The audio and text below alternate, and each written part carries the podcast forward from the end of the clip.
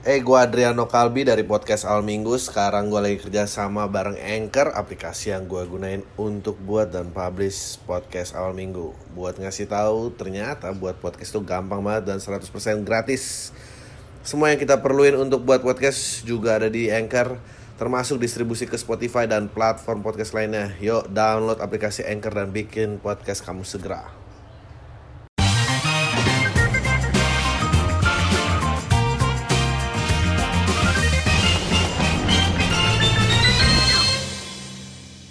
Halo semua lagi dengerin podcast awal minggu bareng gue Adriano Kalbi Eh, dan ini di lagi di take di saat ppkm level berapa gue nggak ngerti juga. Gue terlalu banyak. Eh, mungkin akan tayang 9 Agustus. Tapinya adalah gue tuh ngerasa nggak ada tapi sih. Gue tuh ngerasa cuma kayak eh, semoga udah nggak ppkm ya. Kemarin sih ini eh, di take pada saat ppkm-nya itu sampai tanggal 2 Agustus. Em, dan gue merasa kayak ya ya semoga kalian masih sehat-sehat semoga nggak ada yang sakit semoga gue juga nggak tahu gue eh, udah makin stres tapinya nggak tapi sih emang stres aja emang udah stres eh, dagangan sulit dan eh, gue masuk ke eh, ini apa namanya? Gue masuk ke buzzer buzzer kampanye eh, karena pada nyerang nggak nyerang gue sih nyerang Panji. Tapi Panji ada di konten gue eh, ngatain eh, seorang pemimpin. Dan gue cuma padahal tuh Panji di konten gue dan padahal tuh gue itu konten gue loh. Dan semua orang nggak ada yang kenal gue nggak ada yang kenal gue semua orang Panji nih bisanya apa sih? Panji nih emang sumbangsinya apa buat negara ini? Bla bla bla bla bla. Dasarnya pendukung DP rumah 0% coy. Itu udah lama banget coy. Masih dibawa-bawa Em, menurut gua ya buzzer mah Nora ya kanan kiri sama aja. Sama aja Nora ya. Em, eh banyak banget yang komen nggak please jangan mention gue udah bagus orang-orangnya nggak tahu gue jangan di mention mention dong biar aja kita nikmatin aja bahwa eh ada se- sekelompokan orang loh ini nggak nggak nggak tahu gitu gue tuh siapa. Dan dan itu menyenangkan dan itu sangat menyenangkan. Eh gue tuh kayak eh, nyebrang di saat peperangan dan menembus lautan peluru gitu yang ditembakkan. Dan gue nggak kena kena dan dan itu kekuatan ya. Lo harus tahu bahwa itu kekuatan. Gue suka eh, namanya apa gue tidak memiliki liability gitu. Orang menganggap gue tuh non threatening aja. Karena gue percaya eh, rahasia itu merupakan sebuah kekuatan. Rahasia itu merupakan kekuatan karena semakin banyak orang nggak tahu lo lo semakin invisible gitu. Semakin lo tidak terdeteksi lo semakin nggak kelihatan lo ya udah lo jadi elemen bebasnya dan gue berharap diri gue tetap begitu. Karena ya mereka mau nyerang gue gimana dan dan gak usah diupdate. Menurut gue yang mention mention gue gue juga tahu apa yang terjadi. Lo pikir gue nggak tahu? Kenapa sih lo selalu beranggapan eh, lo lebih tahu daripada gue udah jelas-jelas enggak dong. Kalau lo lebih tahu daripada gue gue yang dengerin lo nggak kebalik. Nggak kebalik gini. Karena lo yang dengerin gue udah pasti gue lebih tahu daripada lo gue udah tahu dan gue udah ketawa-tawa sendiri. Dan lo bisa ketawa sendiri dan gue ngerti mari kita eh, tertawa bersama eh, apa namanya tertawa bersama saat kayak eh, dan eh, nggak usah perlu di mention mention nggak perlu nggak perlu mention gue Eh, bisa kok bisa kita menikmati sesuatu tanpa harus caper gitu.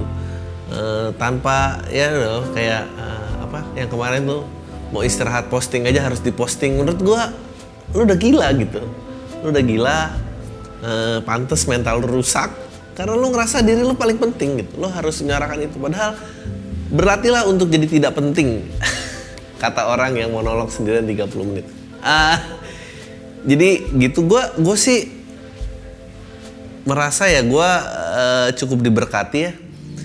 Karena eh, banyak tuh orang yang nggak tahu gue dan I intended to keep it that way oke gue kemarin nge-host Firman banyak orang yang marah-marah Adri nggak lucu bangsat gitu. Dan nggak apa-apa. Gue seneng berarti ada orang-orang di luar sana. Uh, tuh ada yang ngebelain gue di komen Adri itu 10 komika terpenting di Indonesia tau. Itu berarti ada di luar sana orang-orang yang perhatiin kayak kok ada Adri ini siapa? Siapa orang ini? Dan frustasi lebih, lebih penting uus lebih penting babe lebih penting banyak nama-nama lain yang bisa disebutkan?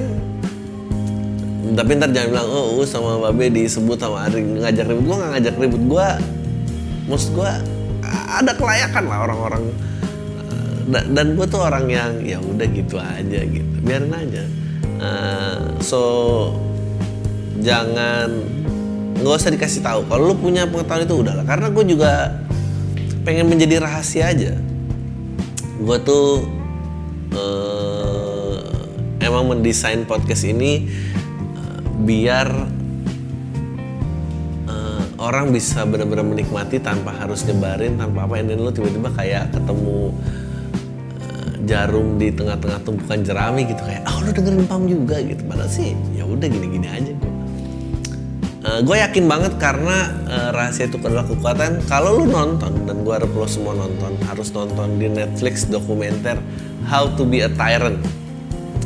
Nah, uh, ini menarik banget dia tuh ngebahas tentang kayak um, lo merasa bahwa uh, gimana cara step-stepnya menjadi seorang a tyrant gitu sebuah penguasa tirani gitu. Dia mulai bikin kayak lo harus jadi man of the people.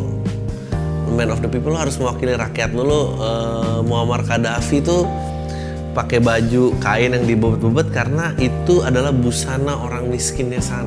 Nah itu kayak wow keren banget. Terus Hitler aja tuh kumis kayak gitu karena itu kumis blue collarnya mereka kelas pekerjanya mereka. Itu bukan kumis yang dirawat itu kumis yang udah simple lurus aja.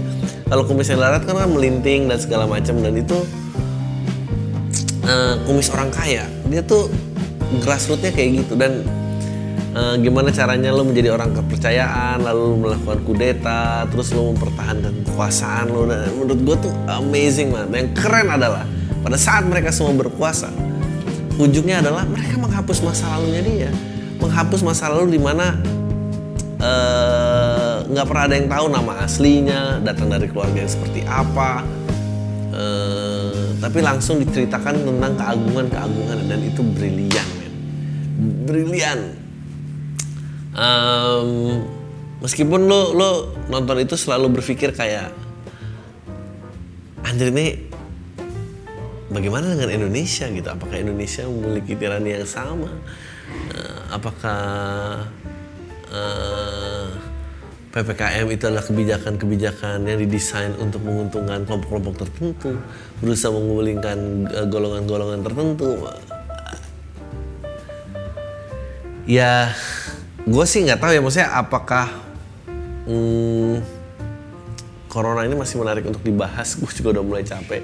Kayak pria COVID gitu ber, memakai cadar biar lolos dari bandara. Gue orang-orang gitu tuh asshole aja gitu. Saya ditembak aja sih dia. Gue tapi gue bingung sih kayak yang positif corona pakai cadar tuh kenapa bisa lolos? Kan lo harus buka masker. Gue nggak nggak paham sih gue kayak Eh, nggak uh, mampu bayar denda ppkm uh, milik kafe itu malah pengen dipenjara itu itu itu, itu menurut gue sadis banget sih ya gue juga mending dipenjara sih daripada bayar mau apa ya udah penjara aja deh paling nggak dapat makan orang lagi cari makan oke okay, gue paling kesal gini sama orang-orang menurut gue semua orang tuh gue kesel karena ngumumin perpanjangan ppkm tuh kayak lo diper kemarin sampai 25 Juli. 25 Juli eh sampai tanggal berapa sih? 20 ya? 20 Juli. 20 Juli lo ngumumin 7.30 malam men. 7.30 malam masa lo masa nggak bisa ngumumin tiga hari sebelumnya sih gitu? Bisa lah. Udah kelihatan kayak apa. Uh, dan gue tuh makin ke sini makin kesel sama orang-orang yang um, ngerasa superior gitu. Yang ayo dong vaksin masa nggak mau vaksin? Terus membego-begokan orang lain. Sekarang gue tanya gue bukan yang nggak pro vaksin gue pro vaksin tapi orang-orang yang bilang pro vaksin ya lo pernah nggak bikin tutorial gimana caranya mengkonvert orang yang nggak percaya vaksin jadi bikin vaksin? Nggak pernah kan? Ya udah jadi lo diem aja. Diem aja lo juga nggak membantu masalah. Gue tahu lo dan keluarga lo yang keren-keren itu pada vaksin. Tapi lo nggak punya kan keluarga yang nggak percaya vaksin? Nah itu meyakinin gimana men kalau unless lo bisa membantu meyakinkan itu tinggal lo nggak usah ngomong apa-apa beneran. Lu juga lu juga sama aja. Beneran lu juga sama aja. You are part of the problem. Kecuali lu tahu gini nih bang. Bikin spanduk murah nih bang. Meyakinkan kita taruh di jalan meyakinkan orang yang nggak percaya covid biar percaya. Abis itu nggak percaya vaksin biar percaya. Nggak ada kayak gitu-gitu. Cuma ngerasa intelek aja dan di atas segala-galanya aja. Sampah. Sampah lah beneran.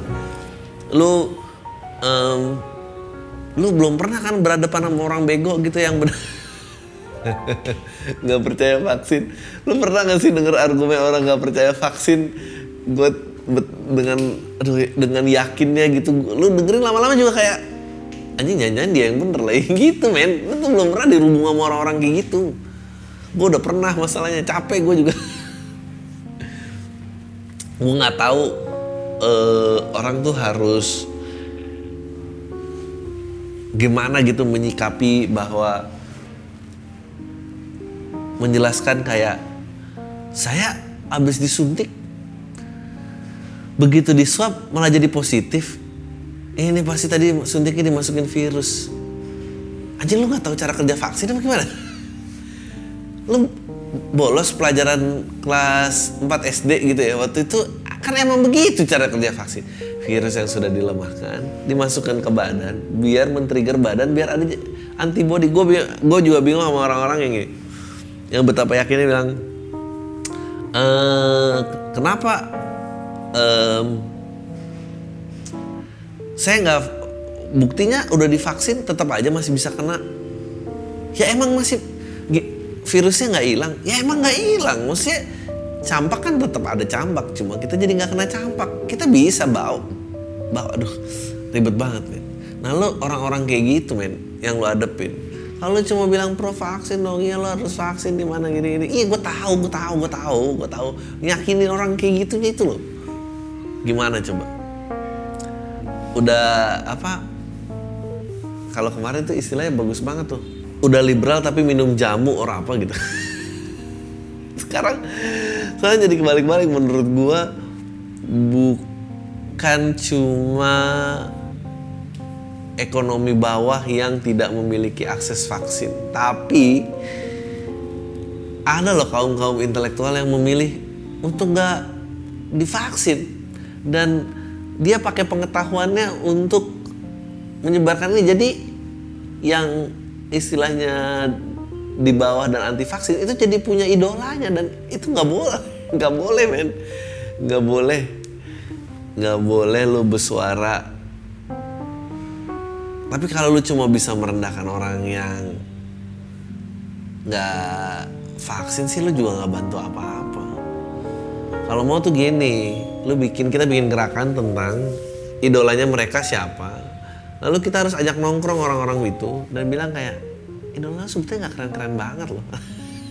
Kita bacain tuh dosanya satu persatu baru habis itu mendingan lo ikutin AA-nya karena yang A ini vaksin gitu. Lambat sih emang tapi ya lumayan lah berhasil. Sekarang gue rasa um,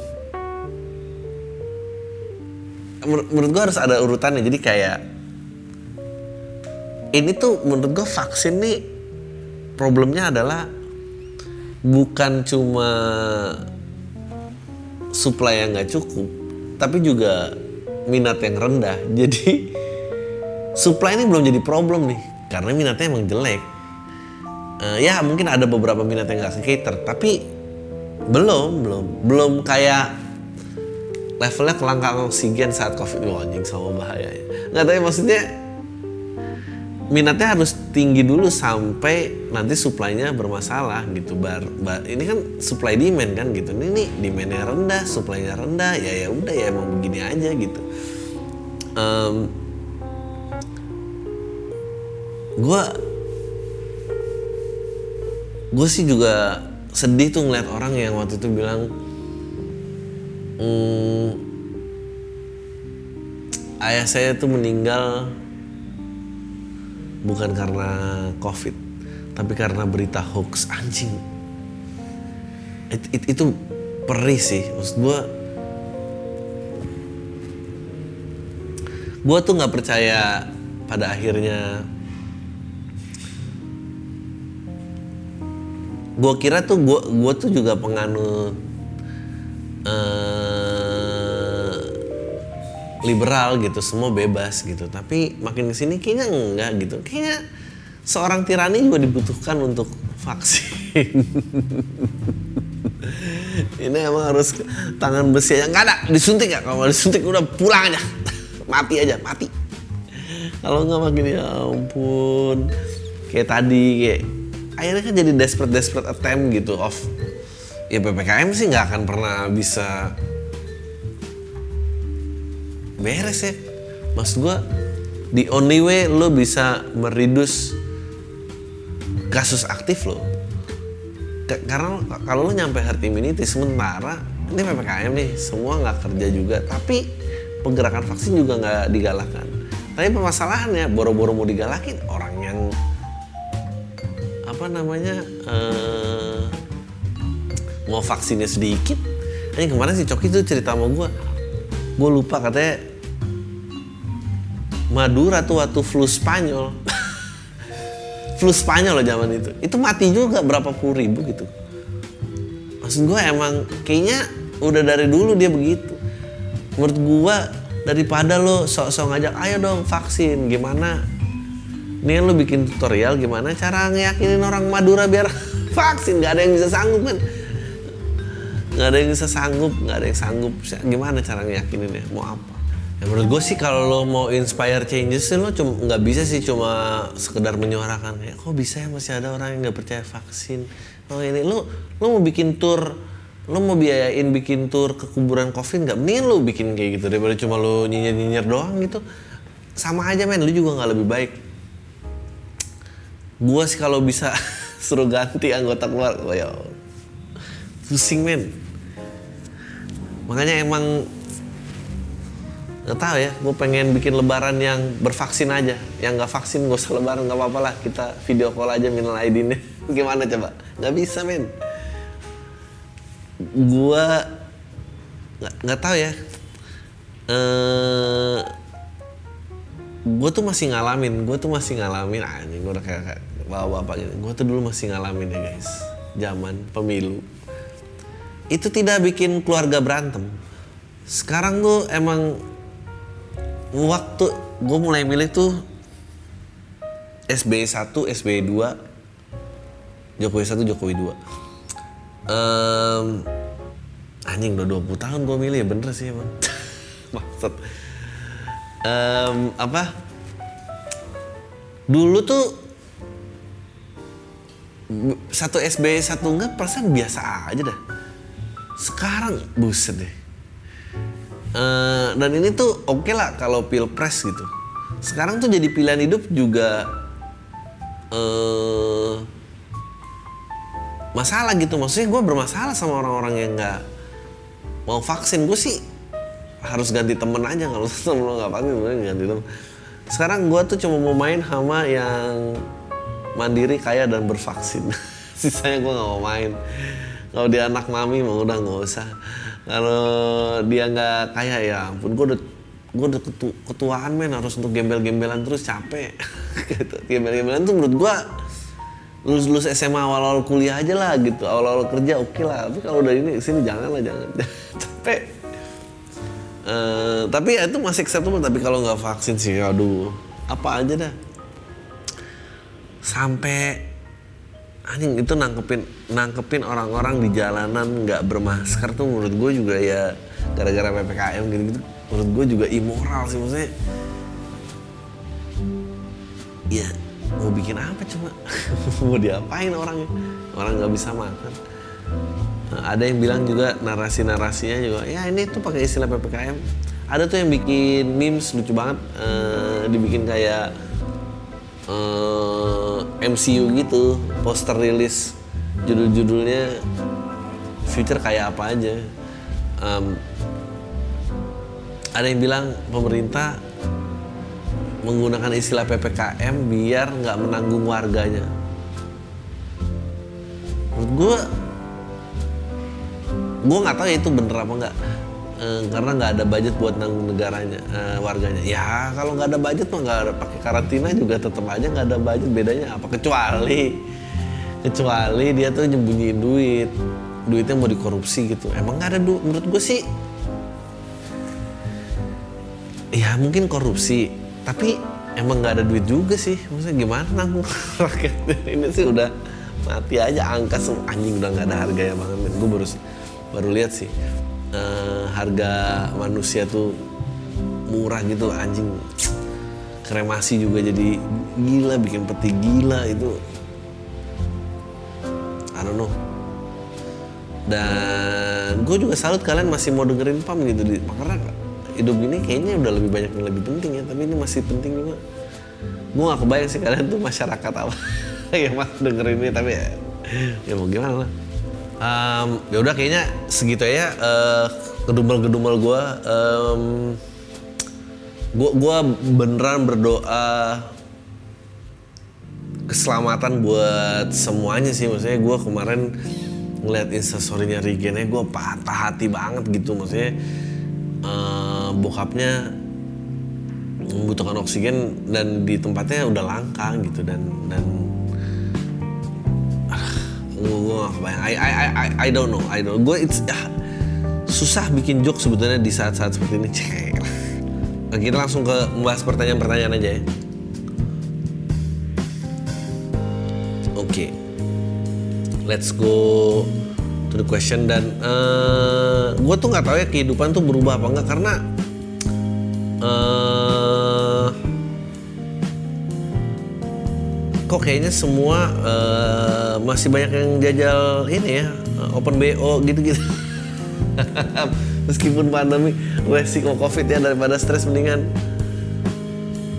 sikat aja lah. Sex trap. Wah ini seru nih. Uh, gue mau cerita gue baru jadian sama cewek gue dua bulan sebelumnya jomblo dua tahun karena jadi orang yang terkutuk. Kayak yang lu bilang cewek gue ini adalah mantan temen gue tapi udah enam bulan mereka putus dan saling blok sebelum deket sama gue fast forward gue udah dua kali ya ya, ya nggak usah disebut berapa kali ya, lu menyedihkan banget sih. Ini yang kedua nih gitu pulang. Ya Allah sedih banget uh, umur gue 27 dia 25 ini pertama kalinya gue ya ampun. Sedangkan dia buat dia ada cowok ketiga ya ampun.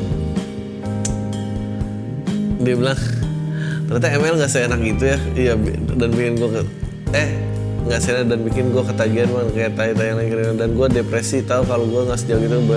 Okay.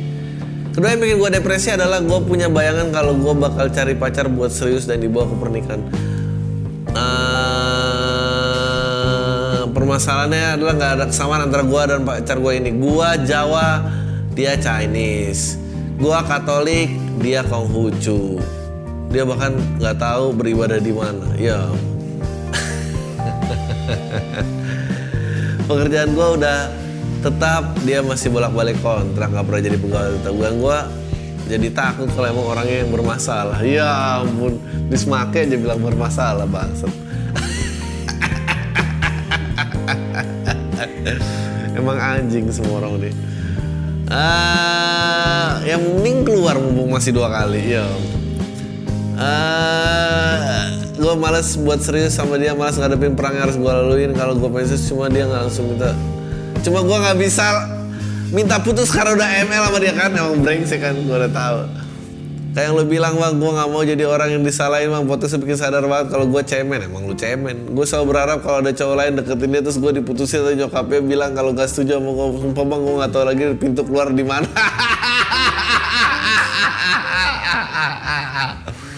Kalau tanya-tanya gue lah bagaimana gue bisa ketahuan kondisi gue alamin sekarang ya ampun Eh, kemarin gue habis nonton Naked Comedy CGV sumpah lucu abis tolong bilangin dengan line up yang berbeda. Lucu banget Firza waktu minta izin peleng lu. Saya nggak kejadian. Uh, gue mau beli kaos pam masih ada nggak sih? Ya sama gue kalau pengen minum. Kalau gue mau beli bir Edinger Dangkal yang kemasan buat diminum mana? Nggak tahu. Udah itu aja makasih. Ah. Ya gue udah lama banget gue email dua kali ya dan dan ya ya ya lu bego sih menurut gue Eh, hey, gue Adriano Kalbi dari podcast Al Minggu. Sekarang gue lagi kerja sama bareng Anchor, aplikasi yang gue gunain untuk buat dan publish podcast Al Minggu. Buat ngasih tahu, ternyata buat podcast itu gampang banget dan 100% gratis. Semua yang kita perluin untuk buat podcast juga ada di Anchor, termasuk distribusi ke Spotify dan platform podcast lainnya. Yuk, download aplikasi Anchor dan bikin podcast kamu segera. Tolong man, tai-tai gue, gue gak tau lagi pintu keluar ada di mana. nggak, ternyata tuh jadi lelaki tuh menurut gue nggak jadi laki sih jadi orang. Nggak cuma tentang uh, lo berani masuk, tapi lo juga harus berani keluar sih. Kalau lo nggak berani keluar, ya ya lo sulit sih gitu menurut gue. Oke, gue udah dengerin PAM 2 tahun yang lalu dan gue masih nggak ngerti kenapa tiap pendengar ngirim email mesti ngasih tahu berapa lama jadi pendengar lo canda bang. Gue pengen cerita bang, gue udah satu bulan jobless. Ini April. Dia jobless April berarti udah empat bulan. Oke, nggak ada harapan. Yang email gue kalau udah jobless, gue rasa nggak akan balik lagi sih ke karir udah lewat itu. Bus karir lo lewat lo nggak bisa ini lagi Gak bisa ngawe-ngawe lagi ya Lu cuma bisa mandangin dari belakang karir lo yang pergi. Gue gue tuh jujur aja gue gak yakin sama SDM SDM pendengar podcast ini sih. Gue rasa orang-orang yang merasa keren doang di, di, di lingkungan kerja padahal dia juga keren keren banget. Gue sih ya kalau lo kepecat di saat pandemi sih gue rasa lu susah dapet kerjaan lagi udah lo out aja. Tapi ada beberapa yang beruntung. Dan gue gak ngerti kenapa sih mau dengerin ini. I, I don't know kalau gue jadi lu sih gue nggak mau dengerin podcast ini. iya. Ada niatan buat bangun usaha gue pengen dan prospeknya kayak bagus menurut gue. Modal ada cuma mepet banget cuma gue buat produksi belum bisa terlalu besar. Nah, setelah itu gue konsultasi sama nyokap gue. Dia masih nggak percaya sama planning gue ya iyalah. gue mau jadi malu ya gue nggak percaya malah nyokap gue mau beliin gue ruko kosong terus gue usaha di situ. Padahal gue kasihan sama nyokap kalau harus ngeluarin duit segede itu buat beli ruko. Habis itu gue diskusi ke nyokap mending nambahin modal gue tadi buat rencana gue dan itu nggak terlalu besar yang gue minta kalau dibandingin sama harga ruko tadi. Tapi nyokap masih nggak percaya gitu sama gue bang. Ya ampun. Padahal dibanding sama rencana nyokap tuh udah jauh lebih dikit duit gue yang perluin. Gue juga ragu kalau dikasih ruko tadi bikin usaha apa. Takutnya malah ngecewain nyokap Lu tau gak kenapa kalau pengen beliin ruko? Karena kalau usaha lu gagal duitnya dia masih jadi ruko men. Tapi kalau dikasih duit cash kan lu, lu pasti bawa lari. Lu hilang dia nggak bisa ambil lagi, nggak mau dia. Mendingan gue beli ruko gede ketahuan gue bisa jual lebih gede lagi. Dia itu pinter, itu namanya ada yang namanya declining asset sama non declining asset. Dia maunya invest di lu itu non declining asset. Kalau di declining asset buat apa anjing? Lu aja ngemail ke sini gue udah tahu level seberapa. Gue mau nanya kalau bang. Menurut lu gue idealis gak sih bang kalau gue pengen lanjutin planning gue sama nyokap? Dan gue kasih sama nyokap gue kalau harus keluar duit segede itu. Enggak menurut gue yang bener adalah uh, yang bener adalah menurut gue lu harusnya nggak ini. Lu harusnya usaha dengan apa yang lu punya aja. Kalau lu takut nyewa ngecewain nyokap lu. Bukan berarti lu harus nyerah dan ikut nyokap lo. Tapi lo lo usahain apa yang lo bisa lah gitu. Kalau nggak bisa ya lo ikutin nyokap lo. Ada mantan yang nggak bisa hilang ya Uh, makasih udah bikin podcastnya berapa bulan ke belakang saya dengerin YouTube dan saya bertanya yang dengerin Spotify juga. Ternyata saya baru lihat Pam ada di Spotify ya. I'm sorry for that. Oke. Okay. gini bang tiga tahun lalu saya punya mantan. Kayaknya beda keyakinan tapi dulu emang kayak nemu bagian hati kayak yang hilang cek lah. Dan pada akhirnya kita punya pacar masing-masing. Kontak saya di blog dari mulai line WA Twitter dan Instagram. Nah beberapa minggu kemarin mendapat kabar kalau dia udah putus. Dalam hati bertanya kenapa bisa? Padahal saya yakin mereka bakal sampai nikah. Nah itu saya iseng search nama dia di Instagram, ternyata ada ya, udah saya follow aja. Uh, by the way sebelum dilanjut FYI alasan seminggu dia putus adalah saya juga putus bang karena alasan nggak cocok. Setelah seminggu dia putus oke, okay. bangsat. Kira ada alasan nggak cocok itu cuma di dunia fantasi ternyata saya sangat anti deh. Nah karena sejatinya tidak. Ya emang orang tuh menurut gue orang tuh berprinsip karena belum dites aja kalau udah dites sih pasti diambil juga enggak sih gue sih nggak akan bilang dia bilang nggak cocok ya lu belum ngerasain aja nah, kalau udah ngerasain juga gimana uh, mantan yang satu ini agak sulit untuk dilupain karena nggak kenapa karena nyambung aja dalam cela semua hal kecuali keyakinan terus nggak lama saya kontakan lagi sama mantan saya yang baru putus kemarin. Emang satu sama lain masih ada rasa sayang, cuma dia ngerasa nggak cocok dan udah capek buat berjuang buat nerima ketidakcocokan. By the way, kami udah masuk ke ciri-ciri pasangan yang toksik. Oh, apakah lu baca dari selebgram? apakah lu baca menganalisa sendiri bahwa ini emang toxic relationship? Siapa idola lo di sosmed ya? Sampah. Uh, nggak thanks to akun nggak jelas di IG tiba posting ciri-ciri pasangan yang toksik itu kan bener.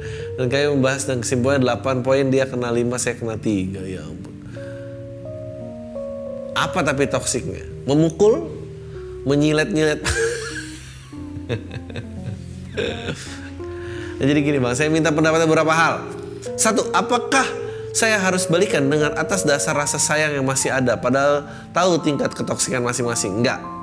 Gue lupa ini joke siapa ini joke bagus banget. Menurut gue dia bilang balikan tuh kayak lo minum susu udah basi lo taruh di kulkas besok lo minum lagi. Ya tetap basi dong anjing. Karena lebih dingin bukan berarti itu lebih enak terus mantan yang beda keyakinan enaknya gimana bang? Apa harus los kontak biar mencegah perasaan lama muncul kembali? Pada saat pesan ditulis kami udah mancing ke arah sayang-sayangan. Menurut gua sih uh, apa harus lulus kontak akan pernah menurut gua lo harus berkomitmen. Kalau emang nggak balik ya berkomitmen menjaga jarak aja lo nggak perlu kayak blok-blokan gitu sih menurut gua. Uh, berhubungan juga bisa-bisa aja tapi uh, ya harus bisa jaga emosinya ya. Kalau emang ngobrol-ngobrol jam 2 pagi ngantuk-ngantuk pakai nada ngantuk terus bilang sayang sih ya kelar lah mau ngomong apa. Dan apa emang umur segini? Wajar malas mencari orang baru. Ya nggak tahu. Lu teknologi lu banyak tiba-tiba malas cari yang baru tuh gimana sih ceritanya? Satu lagi bang mantan pacarnya mantan pacarnya mantan saya itu cemburu banget sama saya. Mereka putus gara-gara mantan saya. Ah gak putus nggak putus karena udah nggak diperawain lah kamu lu saya perawat. Anehnya mantan pacarnya dia tetap ah apa sih? Aku tuh kalian tuh menurut gua kalian tuh ini ini menurut gua kenapa harassment tuh banyak? Karena laki tuh banyak mikirnya kayak ya enggak gua keeping score dong siapa yang duluan apa gitu. Anjing itu mainan anak kecil men. Ya gue malas baca sih nih kayaknya gue emang udah terlalu tua sih baca-baca email room 24 tuh buat gue kayak aduh apa ini? Gitu.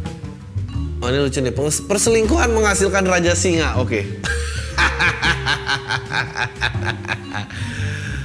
gue punya mantan yang udah nikah. Gue tahu pernikahan dia nggak bahagia karena sebelum ketemu karena sebelum gue blok wa nya dia masih chattingan dan ketemu. Enam bulan sejak dia menikah dulu dia akhirnya cari-cari gue melalui temen gue dan minta wa gue dia WA curhat kalau dia nggak bahagia dia nyesel ninggalin gue bla bla bla. Di situ kita suka chattingan.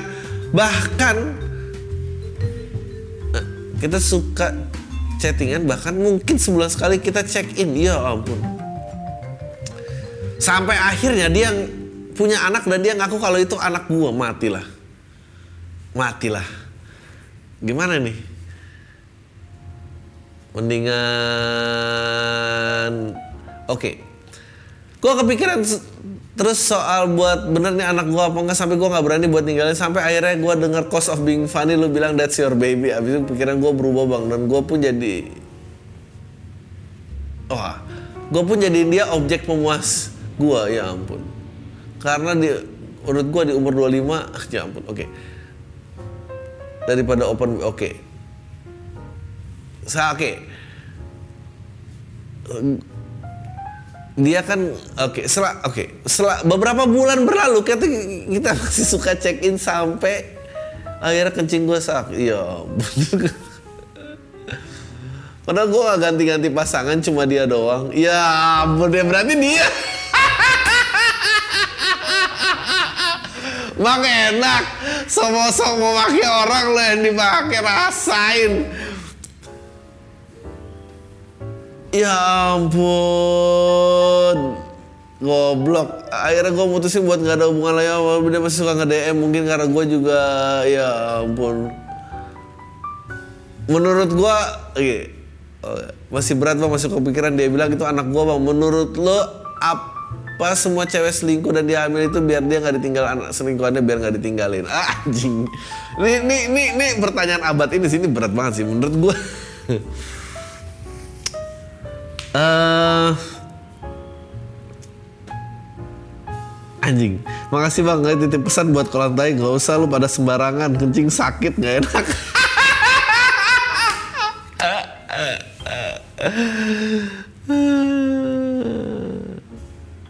Ini podcast ada sponsornya loh nanti. menurut gua, menurut gua, menurut gua ya keadaannya lebih kompleks daripada yang lo bayangkan. Menurut gua, uh, lu cuma dikasih tahu versi yang menenangkan lo. Tapi tetap ada kemungkinan itu punya lo. Menurut gua tes DNA aja untuk benar-benar yakin. Tapi feeling gua lakinya perempuan ini eh, kalau dia bilang ya dia nggak puas sama suaminya menurut gua itu karangan bininya karena kayaknya lakinya menurut gua lakinya eh, main ke sana kemari juga anjing ini ini ancur banget sih menurut gua ini email pertama gue, gue laki 26 tahun sudah bekerja, gue pengen cerita aja sih kalau pengen ngasih pendapat dan BT gue. Gue gue tuh abis diputusin sama cewek gue. Bulan Januari kemarin alasannya doi mau doi bilang kalau doi nggak cocok buat gue. Doi bilang aku tuh masih manja, belum mandiri dan sebagainya dan sebagainya. Terus gue juga bingung gitu, perasaan gue nggak pernah masalahin juga ya ya udah gitu. Karena udah tau sifatnya juga ya udah jalanin aja. Kadang ada sih gue ngerasa kalau gue bawel tapi ya cuma sebatas komen sekali dua kali terus udah intinya kalau belum terlalu parah sih gue masih biasa ya singkat cerita gue diputusin lah lanjut sekitar tiga mingguan gue putus ada teman kerja gue tiba-tiba DM IG yang negor komunikasi dan lain-lain sampai akhirnya gue tukeran nomor WA gue nggak terlalu kenal sih sama nih cewek cuma sebatas tahu oh namanya si A ceweknya si B gue follow followan IG tapi nggak ada komunikasi yang berarti karena gue nggak akrab ya karena gue akrab sama akrab cuma sama cowoknya aja Terus setelah tukeran nomor WA itu komunikasi pindah ke WA hampir tiap kali WA komunikasi doi cerita tentang mantannya mulu. Ternyata doi baru putus sekitar semingguan uh, atau beberapa minggu gitu putus dari temen gue itu.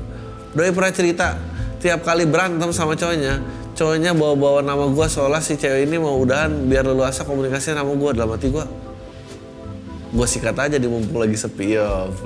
Abis itu gue komunikasi doi cerita soalnya mantannya masih suka mantau pakai IG atau Twitter dia pakai akun alter dan kadang mantannya suka komen kalau doi kalau doi ah, komen kalau doi nge-share lagu dari Spotify ke IG sorry komen kayak cie lagi kasmaran ya dan sebagainya dan sebagainya ya ampun sampai masih dibayang-bayangin sama mantannya sampai kayak nggak ada bahasan lain. Gue mau waan banyak kan doi yang cerita.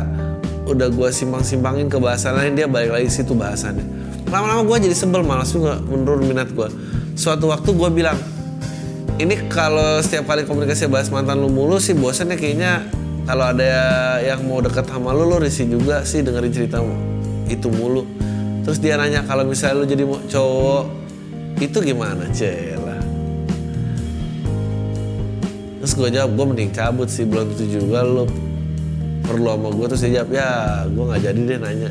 Setelah itu si cewek nggak pernah cerita soal mantan lagi porsi ngobrol hal lain lebih banyak. Cuma gue keburu malas bang gimana ya? Ya ya si cowok sekarang nggak pernah negor sapa sama gue bang. Bahkan kalau negor depan muka jarak satu meternya nggak negor nengok aja enggak kalau cewek jalan lewat lawan arah terus ada gue dari jauh dia milih muter arah biar lain nggak apa-apa sama gue di mending lu pacarin aja men kayak gitu mah harus dikasih pelajaran. Kan lo pakai ini apa namanya eh masker emang ketawa tai. Jika cewek orang Eh, ya menurut gue sih pacaran aja lah bodoh amat itu. Pukul aja orangnya men.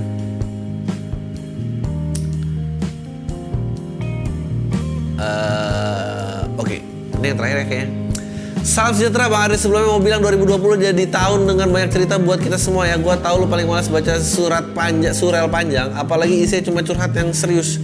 Tapi gua nggak tahu mau cerita ke siapa, mau cerita ke teman tapi belum ada yang dewasa. Kalaupun cerita umurnya tua juga belum tentu dewasa. Jadi mau cerita ke ustadz gitu takutnya malah dapat jawaban normatif doang. Ya ampun. Siapa yang mau curhat ke ustadz? ustadz juga kaget, hah?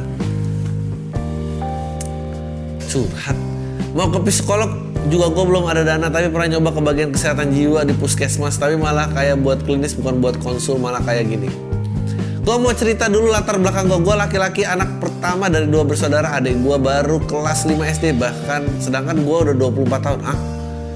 Nyokap gue udah hampir setengah akbat. Bokap orang tua gue udah pisah gue sama adik gue ikut nyokap sandwich gen gue bukan cuma soal uang tapi ketakutan orang tua gue ditinggal anaknya pergi sama pasangan. Iya nyokap gue nggak mau ngelepasin gue karena beliau udah jadi single parent. Lu ngerti kan bang? Nggak semua pasangan rela ditinggal sama mertuanya biarpun mertuanya nggak rese dan menyusahin ah aneh banget kalimat lu. Iya nyokap gue nggak mau ngelepasin gue karena beliau udah single parent. Oke, lu ngerti kan bang? Nggak semua pasangan rela ditinggal sama mertuanya biarpun mertuanya nggak rese dan nggak nyusahin. Nah, kalau nggak rese nggak nyusahin mah kenapa mau ditinggalin sih?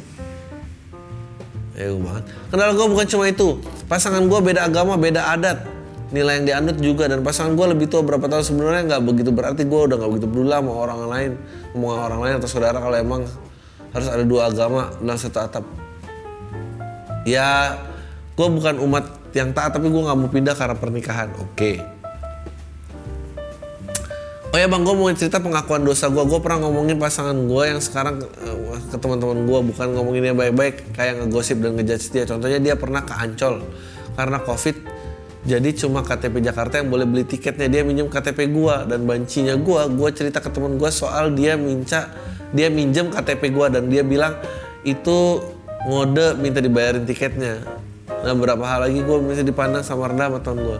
Sampai temen gue post di sosmed kasihan si ini sini sama gue aja mendingan tapi aku juga tai nama lebih tai lagi. Ya ampun. Persoalan gue klasik yang mungkin ada yang banyak kayak gue tapi gue aja yang malas dan manja. By the way makasih bang. Gue berharap dibahas ke pam ngebahas lu bebas ngebalas dan ngatain gue aja tapi uh, juga ngerti sih suara lu udah banyak banget kalau dulu mau ngundang malah ngundang buat orang ngirim ah nggak tahu problem lu apa ya? Gue nggak ngerti. Problem lu aneh banget. Terus gue ya nyokap lu single parent. Terus ya kan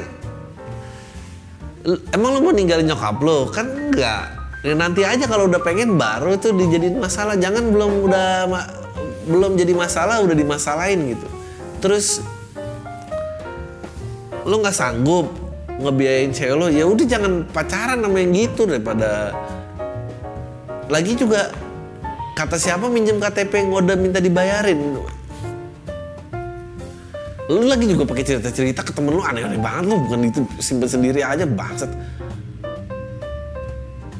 Lu tuh lu pasti gue tuh yakin lu tuh orang yang diomongin kalau lu nggak ada di tongkrongan yakin gue pasti dia cuma kayak anjing capek banget gue kalau dia datang bawel banget cerita ini ini ini ini mah nggak sayang sih sama pacarnya? Pantas temen lu ngomong udah mending sama gue aja ya. Iyalah.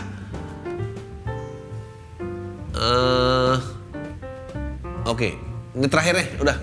Bokap brengsek. Oke. Hai bang, gue pengen cerita yang ini sama lu, semoga lu baca. Gue cewek umur 21 tahun, gue anak satu-satunya nyokap gue selama 21 tahun.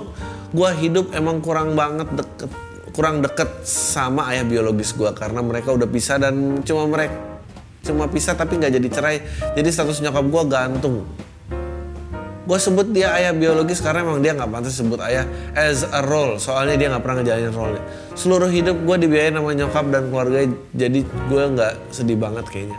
walaupun gue cuma tamat SMA gue sempat kuliah dan sekarang cuti karena nyokap gue nggak sanggup lagi ngebiayain mau nggak mau gue kerja dan ngebiayain pendidikan gue sendiri. Ayah biologis gue nggak pernah keluar uang buat pendidikan gue gue ataupun bentuk nafkah. Gue pernah bilang kalau dia ayah itu wajib menafkahi anak dan istri tapi dia dia jawab iya benar. Tapi itu kalau ada dan kalau nggak ada masa mau dipaksa? Ya ampun. Gue yakin jawaban ini adalah jawaban penistaan terhadap peran ayah. Dia jawab gitu bapak lo anjing banget bapak pantas ditinggal sih gue jarang banget ketemu dia bang. Paling cep, paling cepet setahun sekali ketemu tapi saya sama ini komunikasi tetap lancar. Saya mulai 2009 akhir gue udah capek banget sama keadaan ini sampai Maret 2020 gue memutuskan memutuskan komunikasi dalam bentuk apa pun sama dia. Dan keluarganya emang saat itu gue kecotin dulu dia kata-katain kata-katain kasar lah. Bangsat anjing karena itu semua mirip sama kepribadian dia gue juga mau membantu nyokap keluar dari keluarga dia yang terus terus jadi benalu buat nyokap. By the way dia punya anak dari istri pertamanya. Anaknya problematis banget. Dan sempet tinggal sama gue nyokap gue ngusir dia karena udah nggak kuat 11 tahun hidup. Kebanyakan masalah daripada senangnya. Sampai anak kandung sendiri kadang terbengkalai. Setelah gue dan nyokap putus hubungan sama mereka, alhamdulillah rezeki keluarga nyokap gue masih nyokap yang ngasih kita banyak rezeki. Makin banyak keluarga nyokap yang ngasih kita banyak rezeki. Oke. Okay. Oh ini menarik nih. Tapi bang awal puasa ini ada orang yang datang ke rumah dia bilang dia temennya si ayah biologis gue ini betapa keselnya gue sama dia lost kontak setahun lost kontak dan hidup kita lebih baik Kenapa dia harus muter balik nyari kita? Jujur bang, gue udah memutuskan buat melakukan semua sendirian gue nggak ngarep dia nyelamatin hidup gue biaya hidup gue dikasih warisan atau bahkan jadi wali gue karena gue nggak mau nikah. Temennya ini bilang dia itu temennya ini temennya ini bilang dia nangis pas diceritain tentang kabar gue menurut gue udah terlalu telat buat nangis 20 tahun gue udah bisa berharap sosok bokap akan ada buat gue tapi dia nggak pernah ada. Kebencian gue udah terlalu besar sama dia bahkan dia lebih ngerasa terhormat disebut anak gue lebih terhormat disebut anak haram daripada anak dia ya ampun. Udah terlalu terlambat buat bersikap nggak ada apa maafin dia gitu. Jokes lu yang kalau bilang orang tua lebih banyak ditunggu lebih cepat mati daripada berubah itu masuk banget buat gue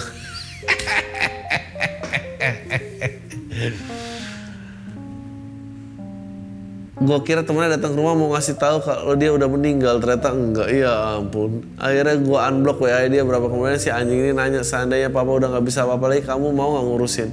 Gue jawab singkat padat jelas dan serius. Enggak. Dia pikir dia siapa?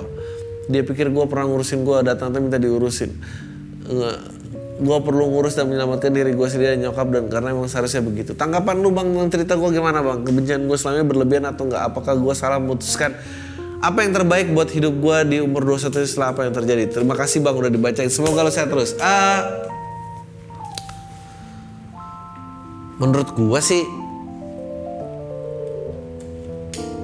kalau lo ngomong bijak ya menurut gue lo harus ini ngomongin bijak nih ini nggak ada lucunya. Menurut gue sih uh, kalau mau lo tanya sebetulnya ke dia ada apa. Uh, gue rasa kayaknya dia beneran nggak mampu. Uh, kalau dia berbuat kesalahan dan dia lari, dia mungkin Iya, lu terlalu marah sih, maksud gue lu terlalu marah untuk lihat situasi sebenarnya kayak apa gitu. Uh, eh, gue nggak bilang gue bisa nyeramahin.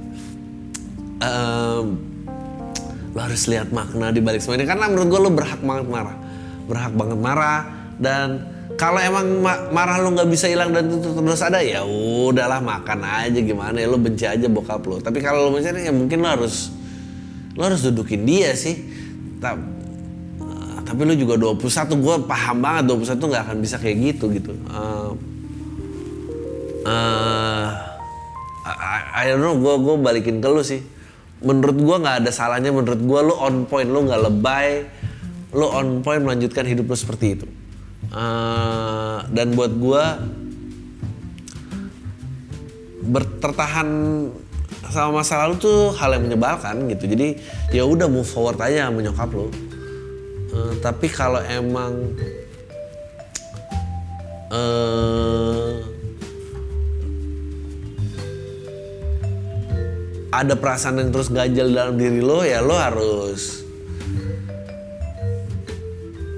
nggak tahu lah gue lo harus lo harus bisa dudukin dia. Tapi kalau kalau emang perasaan ganjel itu nggak ada sih udah jalan aja. Gue gue nggak anjing gue tahu apa sih. Gue kayaknya salah satu content maker yang nggak punya jawaban apa apa deh. Selalu banyak kan nggak tahu dan udah jangan ambil kata-kata gue ah udah itu aja. Thank you banget. Deh